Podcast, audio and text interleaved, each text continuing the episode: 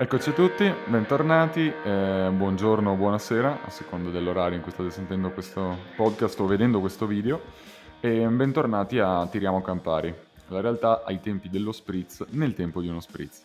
Sono di nuovo insieme a Carlo Galli, anche questa settimana, Carlo che è ritornato nei patri confini, se non sbaglio, giusto? Sì, ciao a tutti. Tornato nella nostra Padova, io invece no, e, um, lascio la parola subito a Carlo per presentare il nostro ospite e il tema della puntata. Ciao a tutti, allora oggi parliamo eh, di un argomento un po' spinoso ma che dovrebbe essere molto eh, interessante e importante per eh, insomma, i giovani d'oggi in Italia. quindi parliamo di, di, di, giovani anziani, di squilibrio tra generazioni e, e quindi naturalmente anche di pensione.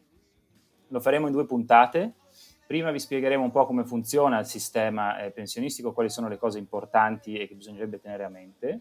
E, e nella seconda cerchiamo eh, di, di, parlare anche di cosa sta succedendo ora con, eh, dal punto di vista demografico, eh, dal fatto che l'età si sta allungando e quindi quali sono i problemi che ci sono da affrontare ora, in generale soprattutto per noi giovani. Lo facciamo con uh, un ospite di grandissimo prestigio, eh, Vincenzo Galasso, che saluto e ringrazio molto. Buongiorno. Eh, Buongiorno. Vincenzo, professore ordinario in Dipartimento di Scienze Politiche e Sociali eh, eh, a Bocconi ed è anche direttore di un'unità di ricerca del centro eh, Baffi Carefin che si chiama APE, cioè Analysis of Pension Economics, quindi è sicuramente una persona perfetta con cui parlare di questi eh, argomenti. Quindi, without further ado, eh, iniziamo. Ale? Sì, eh, iniziamo con una minima ricostruzione storica, Vincenzo. Eh, sicuramente poi parleremo molto di anni 90, che sono stati un tema di enorme cambiamento sul fronte del sistema pensionistico, però se sei d'accordo inizierei con come ci siamo arrivati, cioè un minimo excursus storico della questione nei decenni precedenti. Ma ehm, buongiorno prima di tutto. Sicuramente questo è un tema molto eh, rilevante per i giovani oggi e fare un piccolo excursus storico eh, consente alle giovani generazioni come voi di capire che cosa succedeva in passato e anche, se volete, perché eh, quello che accadrà a voi è molto diverso da quello che è accaduto ai vostri, sta accadendo ai vostri genitori e addirittura anche è accaduto ai vostri nonni. Allora, diciamo che in Italia la spesa previdenziale è aumentata nel corso degli anni, cioè dalla seconda guerra mondiale fino alla metà degli anni 90, ma l- questa spesa previdenziale è aumentata soprattutto negli anni 70 e negli anni 80 per via, se vogliamo, di due fenomeni. Uno è stato un po' l'invecchiamento della, della popolazione, sicuramente iniziava già a aumentare la longevità, ma l'altro è stato quello di un uh, aumento della generosità. Quindi diciamo le generazioni che andavano in pensione, peraltro anche, questo magari ne parleremo nella prossima puntata, molto presto rispetto a quello che sta accadendo oggi, eh, si davano delle pensioni molto, appunto, molto generose. Ora, perché questo è importante? Questo è importante perché noi viviamo in un sistema, in Italia, ma per la verità in quasi tutti i paesi europei, eh, il sistema previdenziale è un sistema a ripartizione. Cosa vuol dire? Vuol dire che tutte le pensioni che vengono corrisposte, che vengono pagate oggi ai pensionati, sono finanziate oggi dai contributi dei lavoratori. Quindi il flusso è molto semplice. Tutti i lavoratori pagano, devono pagare dei contributi previdenziali, lavoratori e imprese, questi contributi previdenziali vengono utilizzati immediatamente per pagare le pensioni delle persone che sono in pensione, dei pensionati. Per darvi un'idea, diciamo che quindi l'INPS funziona quasi come, come, dire, come gira. Oh, sì, come un tramite, cioè prende i soldi e immediatamente li dà ai pensionati. E questo è molto rilevante perché, diciamo, se mh, pers- i giovani smettessero di pagare le pensioni, eh, noi eh, dopo pochi mesi non avremmo più soldi per pagare le pensioni ai pensionati. Quindi questo è un primo aspetto. La generosità aumenta molto negli anni 80 ed arriviamo a un certo punto agli anni 90 con un sistema che è estremamente appunto generoso, che spende tantissimo, è tra i sistemi che spendono di più al mondo, una fetta estremamente grande, eh, più del 10%, eh, stiamo, arriva- stiamo, arrivando quasi al 14-15% negli anni 90, del prodotto interno lordo va verso le pensioni.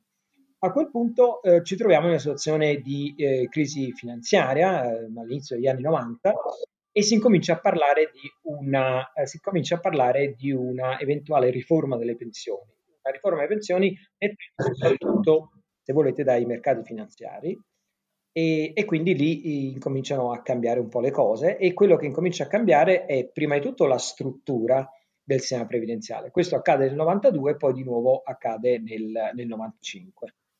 Se dovessimo eh, dire in, in, in, pochi secondi perché la spesa di, de, per pensioni è stata così generosa prima degli anni 90, eh, come lo spiegheresti? Semplicemente mazzette elettorali, tra virgolette, o qualcosa del genere? Um, allora, off the record, no, secondo me non è tanto una questione di mazzette elettorali, è una questione del fatto che è un momento in cui ti puoi permettere, se vuoi, l'aumento delle pensioni. Cioè, i pensionati non sono tantissimi, aumentare le pensioni è dal punto di vista elettorale conveniente, non costa tantissimo, il debito pubblico sta aumentando, cioè fa parte, se volete, di un periodo che è quello degli anni Ottanta in cui molto debito viene anche monetizzato, quindi insomma diciamo il costo eh, economico dell'aumento delle pensioni non si percepisce in quel momento, non è così forte, non si percepisce così tanto perché comunque alla fine il, insomma, con, le, con le pensioni eh, le cose si vedono dopo, no? cioè i costi arrivano poi dopo. E arrivano appunto negli anni 90, perché poi negli anni 90 i mercati finanziari incominciano a mettersi in allarme e a quel punto è quando bisogna modificare le cose. Questo se vuoi parlare di cose. E quindi, come, come, come, come, spesso è successo, anche la nostra generazione l'ha vissuto eh, con la crisi dello spread, la riforma Fornero, eccetera, negli anni 90 abbiamo dovuto reagire a, a, quello che succedeva sui mercati, abbiamo cambiato di molto il sistema pensionistico. A grandi linee, eh, che cosa è successo? Ma sono successe eh, due cose, diciamo due riforme. Nel 92 è stata fatta una riforma uh, che aveva la, uh, l'obiettivo di calmare i mercati finanziari. Questa riforma ha fatto due cose. Ha cambiato il calcolo delle pensioni, eh, diminuendo la generosità e eh, poi se volete entro nei dettagli, ma la seconda cosa che ha fatto e che è stata quella di maggior impatto da un punto di vista finanziario è stata quella di eh, togliere l'indicizzazione delle pensioni rispetto ai salari e di collegarla invece ai prezzi. Quindi fondamentalmente l'indicizzazione delle pensioni per le persone che erano già in pensione è stata ridotta e questo ha portato a una, a una riduzione della spesa, soprattutto della spesa futura, prospettica estremamente elevata e, e, ed è stata anche, se volete, un po' una rivoluzione copernicana perché per la prima volta sono, stat- sono stati un po' toccati i cosiddetti diritti acquisiti perché in effetti eh, le pensioni future venivano, venivano modificate. Per... Scenderesti un po' più nel dettaglio in, due, in, questi due passaggi, mh, sempre ovviamente per cenni, però approfondiamo un attimino di più questi due temi che forse sono molto molto importanti, però non è che sono molto conosciuti. Allora, tenete presente che prima del 92, cioè della riforma, della riforma Amato, il calcolo delle pensioni in Italia era molto semplice, cioè eh, per avere un'idea di quanto era la tua pensione, cosa dovevi fare? Dovevi guardare a, a, due cose, dovevi guardare al numero di anni di contributi e dovevi guardare a quella che era eh, fondamentalmente il salario prima di andare in pensione. Quindi la tua pensione era il salario prima di andare in pensione per il numero di anni di contributi per il 2%. Quindi fino a massimo però di 40 anni di contributi. Quindi questo voleva dire che se tu avevi lavorato per 40 anni, prendevi 40 per 2 l'80% del tuo ultimo salario. Uh, cosa voleva dire? Che per esempio l'impresa, tu lavoravi presso un'impresa privata, l'impresa ti faceva un gran regalo se ti dava un aumento del salario l'anno prima di andare in pensione, perché chiaramente I grandi dirigenti dell'ultimo secondo non erano tutti dirigenti esatto, per andare in pensione. Quindi diciamo, quello era un grande regalo che l'impresa ti faceva scaricando tutto sulle casse dello Stato. Tu potevi prendere l'80% di un salario che magari ti veniva aumentato del 20% l'anno prima di andare in pensione e quindi questo era il regalo. Allora, che cosa fa la riforma Amato? La riforma Amato, la prima cosa che fa è in realtà cambia il salario di riferimento, quindi non è più quello uh, dell'ultimo anno diventa gli ultimi cinque anni, poi viene portato nel corso del tempo ad una media di tutti quanti i salari nel, nell'arco tutto quanto la tua vita lavorativa. E questo chiaramente non consente più questo giochetto dell'ultimo anno perché l'ultimo anno ha un peso molto, molto minore. Certo. Questo viene fatto rimanendo nell'ambito di un sistema comunque retributivo, quindi diciamo rimanendo nell'ambito di un sistema che, eh, dove quello che tu hai contribuito non ha particolare importanza per quanto riguarda invece quello che sarà la tua pensione. Cioè, tu potresti aver avuto salari molto bassi all'inizio, aver eh, contribuito pochissimo, eccetera, quello che è importante è il numero di anni di contributi, ma non le, l'entità dei contributi.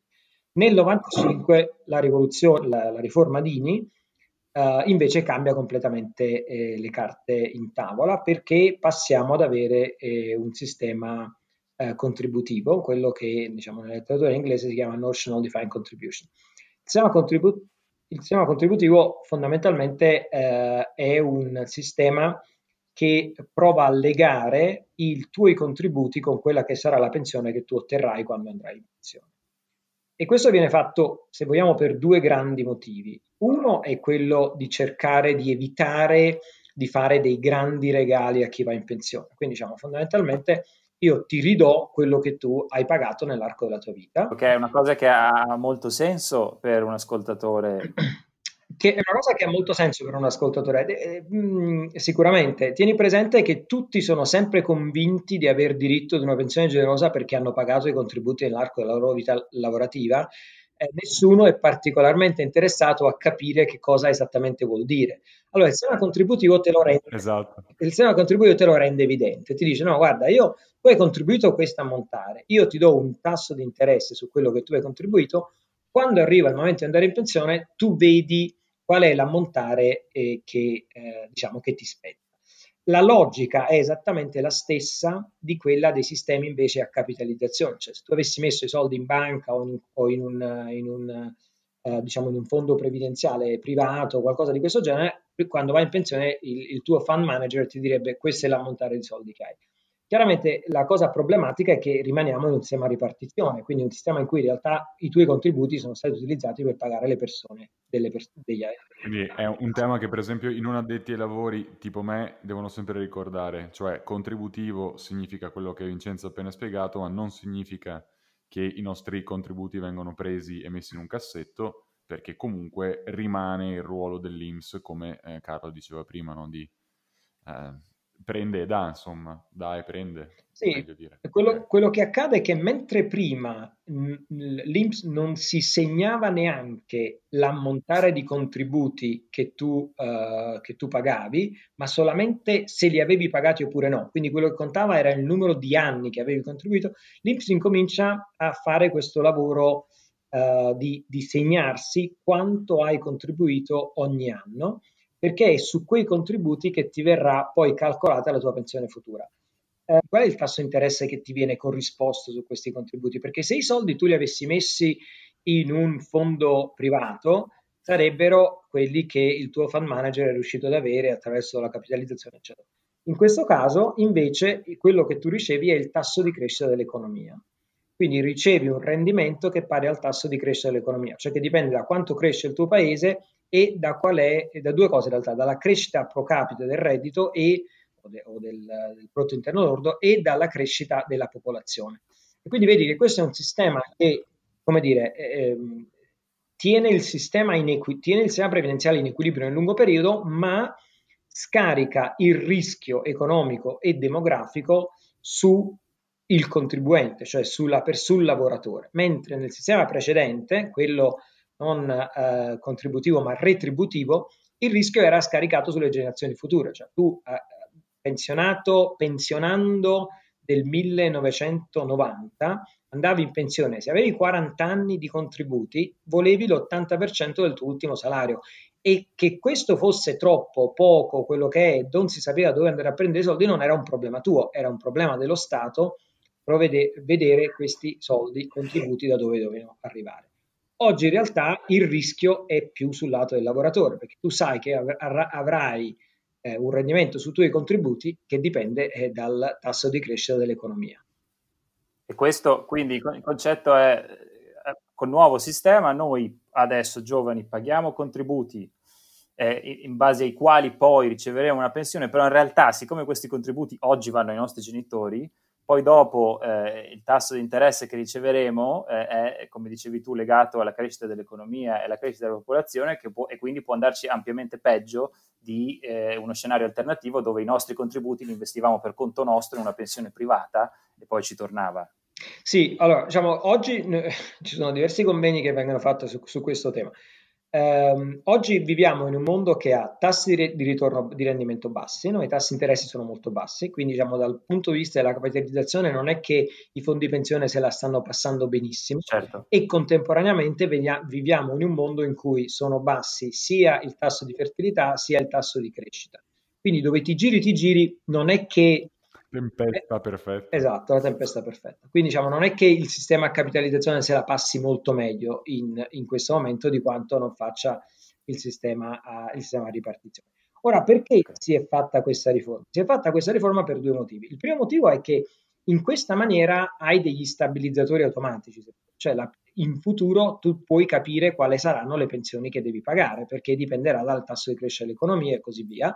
E quindi tutto questo sistema di automazione eh, fa sì che, se vuoi, i politici hanno meno possibilità di metterci mano e di modificare il sistema.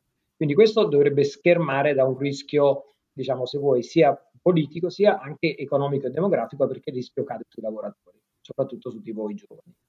La seconda cosa era quando paghi i contributi, sapendo che questi contributi saranno parte della tua pensione futura, in teoria è un po' come pagare un premio assicurativo, cioè internalizzi il fatto che stai pagando dei contributi, non li vedi come delle pure tasse che cerchi di evitare e quindi questo dovrebbe modificare la, eh, diciamo, l'offerta di, di lavoro, cioè dovrebbe essere meno distorsivo sul mercato del lavoro.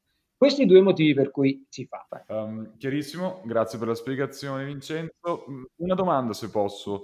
La transizione com'è gestita? Cioè, mh, mm, queste riforme sono sostanziali immagino che abbiano avuto un periodo di appunto, transizione eh, che riguardasse soprattutto quelli che erano beh, sicuramente già in pensione, ma mh, anche per coloro che fossero prossimi alla pensione, giusto? Quindi diciamo quella fase come è stata gestita? Allora, la transizione per la riforma eh, Dini, cioè quella del 95, quella che cambia radicalmente il sistema, lo rende contributivo, viene gestita con una lunghissima transizione. Una transizione molto lunga per cui alla fine hai tre tipologie di, di lavoratori. Hai quelli che avevano già 18 anni di contributi quando la, pens- quando la riforma va in vigore, cioè al 31-12 del 95. Quelli lì sono completamente schermati da qualunque cosa. Quindi queste persone fondamentalmente vanno uh, in pensione con il vecchio sistema. Chi incomincia a lavorare come se non ci fosse stato. Chi incomincia invece a lavorare dopo il 31-12 del 95 inizia ex novo, quindi con il nuovo sistema, per chi aveva meno di 18 anni di contributi si va a pro quota, quindi la, la pensione viene calcolata un po'. Okay. Ora, la motivazione di questa roba qua è, è diciamo, se voi c'è una, c'è una, una visione positiva eh, e una visione un po' più eh, realista, secondo me. La visione positiva è che chiaramente quando cambi le cose, soprattutto nel sistema previdenziale, devi dare tempo alle persone di potersi adattare al nuovo sistema. E quindi non ti posso dire guarda che ti cambio le carte in tavola, ti devo dare un po' di tempo per, affinché insomma, questo, eh, tu possa aggiustarti a questo nuovo sistema. La visione un po' meno, come dire, positiva, forse un po' più realista, è che in realtà quella divisione fa sì che tutte le persone che, ha, che hanno più di una certa età, quindi fai conto, dovevi avere 18 anni di contributi, immagina di iniziare a lavorare a 22-23 anni, diciamo tutti quelli che avevano più di 40, 42, 43 anni sono schermati completamente dalla riforma e la riforma tocca solo le generazioni più, più giovani, cioè dal, dal, nel 1995 se tu hai meno di 40 anni sicuramente sei toccato dalla riforma, se hai più di 40 anni probabilmente te la sei scappottata.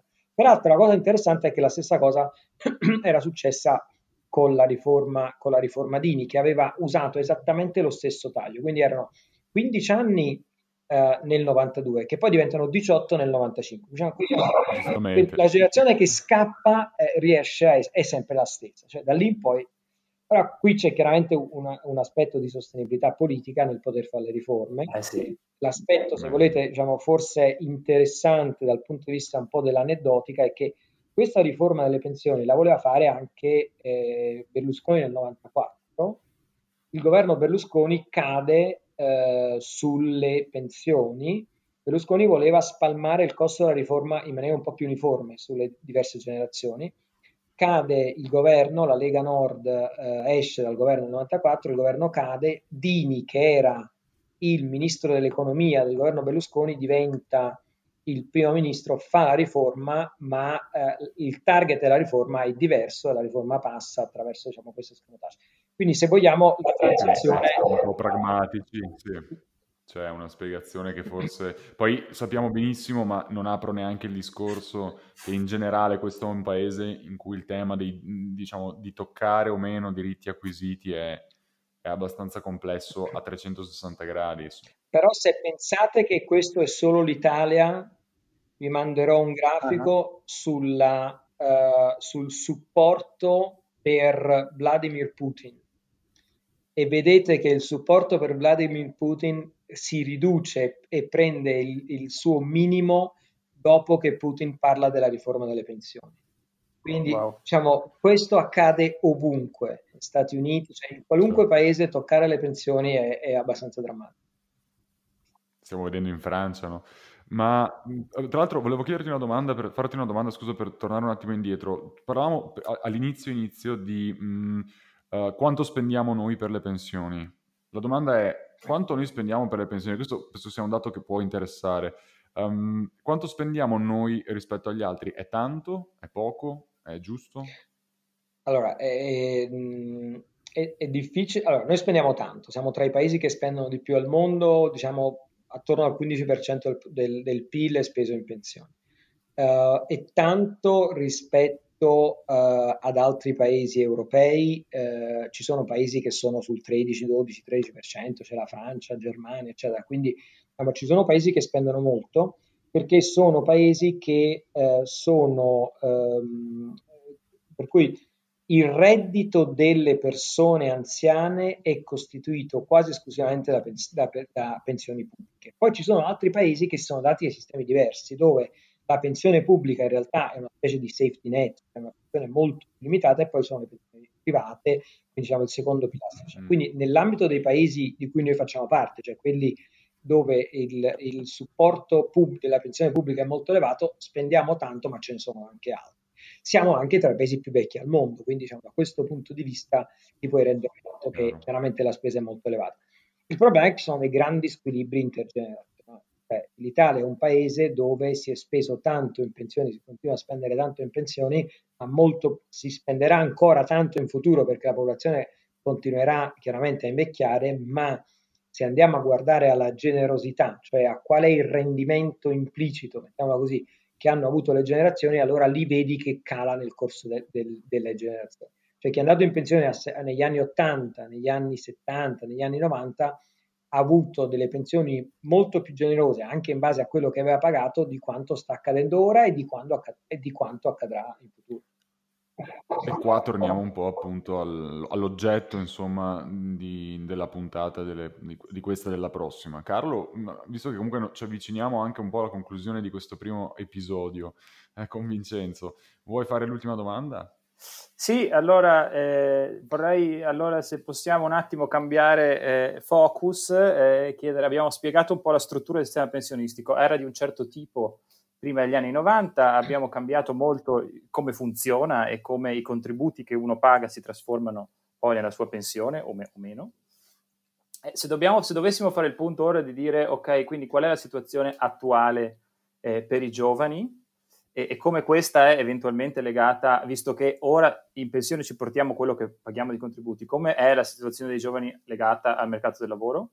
Eh, diciamo che questo è un sistema previdenziale che, uh, uh, diversamente dal precedente, uh, non neutralizza gli effetti del mercato del lavoro. Quindi se il mercato del lavoro, anzi tende ad amplificarli, se il mercato del lavoro funziona bene, cosa voglio dire? Che i giovani trovano un lavoro subito, un lavoro in cui riescono subito ad accumulare contributi, eccetera, questo gli porta ad avere una buona pensione anche in futuro. Quindi diciamo, un buon mercato del lavoro si collega a una buona pensione, ma purtroppo anche il contrario. Quindi un mercato del lavoro che eh, come il nostro, ma ormai non solo quello italiano, ma anche quello di tanti altri paesi, penso alla Spagna, ma non solo, è un mercato duale dove i giovani fanno fatica a entrare, ma soprattutto rientrano attraverso contratti a tempo determinato e arrivano al contratto a tempo indeterminato dopo più tempo, ecco questo poi rischia di avere delle conseguenze anche eh, anche in futuro, perché chiaramente i contributi non accumulati all'inizio sono contributi che dovrai accumulare dopo, quindi rischi di dover andare in pensione più tardi. Eh, che cosa si dice oggi tanto? Si dice ma i giovani dovrebbero eh, fare qualcosa per le loro pensioni future, ovvero eh, utilizzare la previdenza complementare. Il problema è che chiaramente i giovani, non, eh, i giovani non hanno lavoro o fanno fatica a trovare certo mancano le risorse. fatica a trovare eh, a, a, a, contribuire sul primo pilastro non vedo in che misura abbiano poi le risorse per contribuire al secondo pilastro. Quindi forse non lo so i giovani dovrebbero chiedere ai genitori quando mi fai un regalo eh, mettimi dei soldi sul secondo pilastro insomma visto che in Italia funziona un po' così familiarmente ma eh, non vedo dammi un pezzo della tua pensione mamma esatto Bene, allora direi che per questo primo round con Vincenzo abbiamo chiuso. Eh, Carlo, vuoi già spendere una parola prima della conclusione su quindi cosa par- sarà l'oggetto della prossima puntata? Allora, questo giro abbiamo visto di nuovo la struttura del sistema e, e come funziona esattamente, no? quando becchia, cosa ci beccheremo noi quando saremo vecchi e cosa stiamo poco, questo l'abbiamo capito. Poco purtroppo.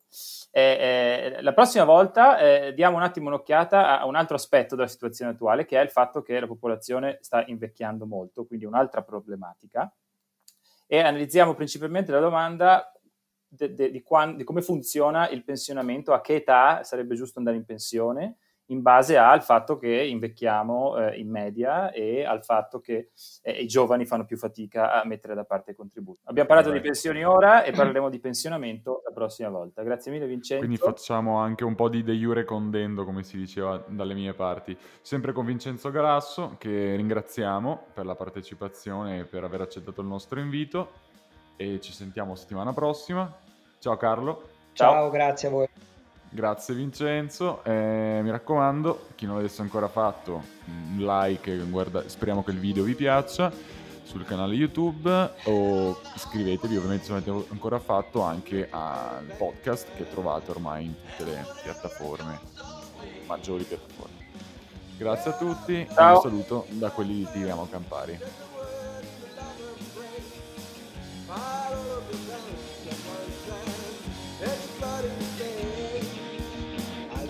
life.